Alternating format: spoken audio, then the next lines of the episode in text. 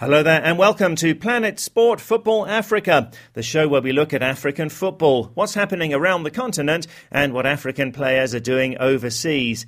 I'm Steve Vickers in Harare, Zimbabwe, and with me as usual are Stuart Weir in the UK and Solomon Ashoms, who's normally in South Africa but is in Switzerland for a few weeks right now. Well, today we're looking at the story of DR Congo born footballer Ilombe Mboyo and asking whether criminals should be given a second chance through football. Ilombe Mboyo was born in the DRC and grew up in Belgium, and as a youngster he played alongside Vincent Kompany, now the captain of Manchester City. But Mboyo went to prison when he was 17, and there he benefited from a new scheme at that time called Football in Prison. Mboyo's emergence seemed to be the greatest achievement of the scheme as he was spotted in jail by a scout for Belgian club Charleroi. And because of Mboyo's good behaviour in prison, an arrangement was made for him to start training with the club. Now, Mboyo was signed by Charleroi in 2009 in a deal sanctioned by the Belgian courts, and he later signed for Belgian Pro League side Kortrijk on a permanent deal in 2010. And the following year, he joined Ghent, where he really made a name for himself, scoring 37 goals in 80 appearances and gaining the nickname Le Petit Pelé, the Little Pele. And Mboyo won two caps for Belgium during their 2014 World Cup qualifying campaign, and he could be joining the likes of Christian Benteke and Vincent Kompany on the plane to Brazil next year for the finals. So this is an amazing story from prison to Premier League in Belgium. But as Mboyo became better known, people began to look into his background, and they found out that he'd been in prison after taking part in the gang rape of a 14-year-old girl in 2004, when he was 17 and a member of a notorious street gang. The crime led to a seven year prison sentence, and there was outcry that someone who had committed such a serious crime should now be gaining fame and fortune as a professional footballer. Mboyo served four of the seven years of his sentence. He insisted that prison had changed him, and the Belgian FA publicly supported the player when he was called up to the national team last year. But when Mboyo was on the brink of a move to English Premier League club West Ham this year, some West Ham fans found out about his past and launched a Twitter campaign opposing the signing. And West Ham owner David Sullivan pulled out of the deal, saying he couldn't go against the opinions of the supporters. So Mboyo ended up joining Genk, which is one of the biggest clubs in Belgian football, for $5 million instead. So, Solomon, it's a fascinating story, this one. Do you think that someone who's been convicted of rape should end up with this new start in life that's taken him to a top European football club? Well, Steve, indeed, this is a very fascinating story looking at uh, the mistakes that Mboyo did make. He made a huge mistake. Of course, we cannot condone as a community, as a people. And it seems like, yes, Mboyo has been rehabilitated. I think the whole idea of us going to prison and really uh, serving time there is about you getting rehabilitated. And I think now he has been able to rebuild his life. And I think it's about time we look at the situation and in, and say, indeed, yes, he deserves forgiveness. But uh, Solomon, what about the victim and her family? I mean, how do you think they would feel seeing the rise to fame of one of the people who raped her? Well, it's unfortunate because the victims, anytime they turn on the TV or read the newspaper and hear about the success of Mboyo, is definitely gonna turn something on inside of them. It's sad, but we all do make mistakes and, and we have to be able to forgive. And I do hope that the family will look at the situation and say, look, uh, we forgive you. At least this is another young person that is not gonna go the wrong route of being a criminal all his life. Um, I mean, I would take a fairly pragmatic view of this. I, I, don't think that any legal way in which he could have been denied the chance to play football. Uh, you know, he, you commit a crime, you pay society's price, uh, and it's dealt with. Times when people have attempted to deny sports people the chance to work have, generally speaking, the courts have, have, have gone against them. And I mean, certainly in the UK, with very little effort, I came up with about 16 examples of uh, footballers who have gone to prison and, generally speaking, have continued their career afterwards. None of the nature of, of, a rape case, but I mean, for example, Jan Molby, who was playing for Liverpool, uh, crashed his car while drunk. Uh, went to prison and came back and helped Liverpool to win the league the following year. Um, Tony Adams was actually in a drunk driving accident where he was found to be 27 times over the legal limit. Uh, he went on to play for Arsenal and England for 10 years after the, the incident. So I think that generally speaking, football clubs are, are very happy to accept players back. So, Stuart, any idea why Mboyo would have been supported in Belgium, where there is this uh, football in prison scheme, but uh, did encounter opposition in England, where the West Ham United fans launched this uh, campaign on Twitter to ensure that he didn't join their club? Why would he have had this uh, opposition in England then? Well, uh, I think it's the nature of Twitter that a few people can start something and it can, can go viral. Well, stay with us, uh, Solomon and Stuart. This is Planet Sport Football Africa. We'd love to hear your thoughts on this on our Facebook page as we look at the story of DR Congo born footballer Ilombe Mboyo and ask whether criminals should be given a second chance through football.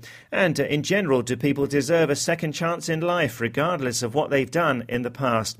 You can post your comment on our Facebook page. That's Planet Sport Football Africa, all one word, Planet Sport Football Africa, or email to footballafrica at planetsport.tv. Now, last week we asked which players have made your country the most proud with their football achievements, and we heard from Prince Emma on our Facebook page. Uh, Prince says uh, Tijan Jaiteh is a Gambian international, and he's to, to build an academy for players from 10 to 14 years old. I wish to see him playing in the famous English Premier League one day with my beloved Manchester United. Thanks a lot for your comments, Prince. Let's hope that does that happen one day. You can post comments up on our Facebook page then, Planet Sport Football Africa, on this week's topic and also on the World Cup qualifiers. As this weekend we have the first legs of the final qualifying knockout round in Africa for those five places for Brazil 2014. Well, today we're looking at the story of DR Congo born footballer Ilombe Mboyo and asking whether criminals should be given a second chance through football. Ilombe Mboyo was born in the DRC. He grew up in Belgium, where he went to prison after taking part in the gang rape of a 14 year old girl in 2004 when he was 17. In prison, he benefited from a new scheme at that time, which was called Football in Prison. He was spotted in jail by a scout for Belgian club Charleroi and later moved up to the top flight side Genk. Now, the thoughts of the Belgium FA president are that once someone's time in prison ends, they don't necessarily have to be lost to society, and saying that it's too easy to stigmatise and that Mboyo could be an example for young people who go down the wrong path. On the other hand, English club West Ham United uh, did not sign Mboyo after a Twitter campaign by fans who found out about his past. Simon, there's a few uh, examples of players who've had uh, similar, not exactly the same, but similar situations uh, in South Africa. Yes, a very notable one is a player called Bryce Moon. He was on the books of Panathinaikos in Greece and uh, he played in Europe quite a bit. He's back now playing for Sundowns. Now, in 2009, just before the World Cup, uh, he was part of the Bafana Bafana team, and late at night he uh, was driving, and in an area where he was supposed to be driving about 60 k's per hour, uh, they said he was over the limit, and he hit a pedestrian, and uh, which led to the death of the pedestrian. And he has been in court ever since until late last year, when the judge actually convicted him uh, for for culpable homicide. He's been sentenced, and now he he had an option of paying a fine. But that totally really uh, it brought in the society, the South African public against him. He was detained for some time before he was released, uh, but now he's been released uh, finally. Uh, his lawyers fought for it. I think he paid a huge fine, which again you have to look at it and say, okay, how does the family feel about that, knowing what really happened? He's back now playing and uh, he said he made a mistake. And there is also uh, a case of Benson Mhlongo, who uh, is a South African player, plays for Platinum Stars. He was caught with a couple of his friends in possession of a firearm and uh, he was taken to court and he had to get out of football for some time. He was detained uh, before he was bailed uh, later on but it, got to a situation where the whole blame was shifted from him to uh, his friends that were with him that evening.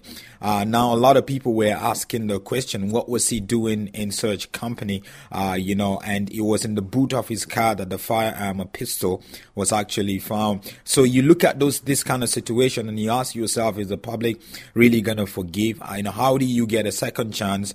And some players, uh, you know, even get the opportunity uh, to coach after their football career. But how would that affect it? A very notable one is a Nigerian footballer Godwin Okpara. Uh, he played in Belgium for some time, and he also played in uh, France with Strasbourg. Now he was found guilty of uh, rape several times with his wife.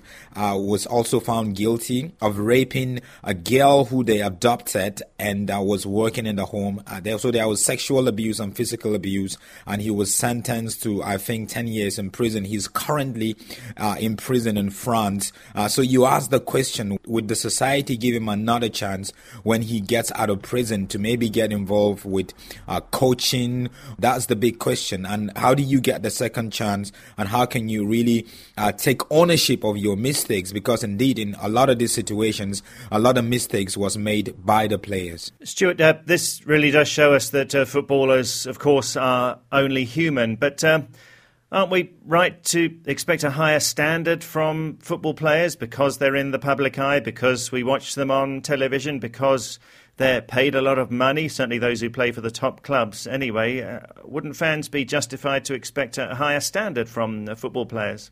Well, a career in professional sport really is a very unusual one because, you know, if, if you work in a bank, you uh, reach your peak responsibility and earnings perhaps in your 30s, 40s, 50s.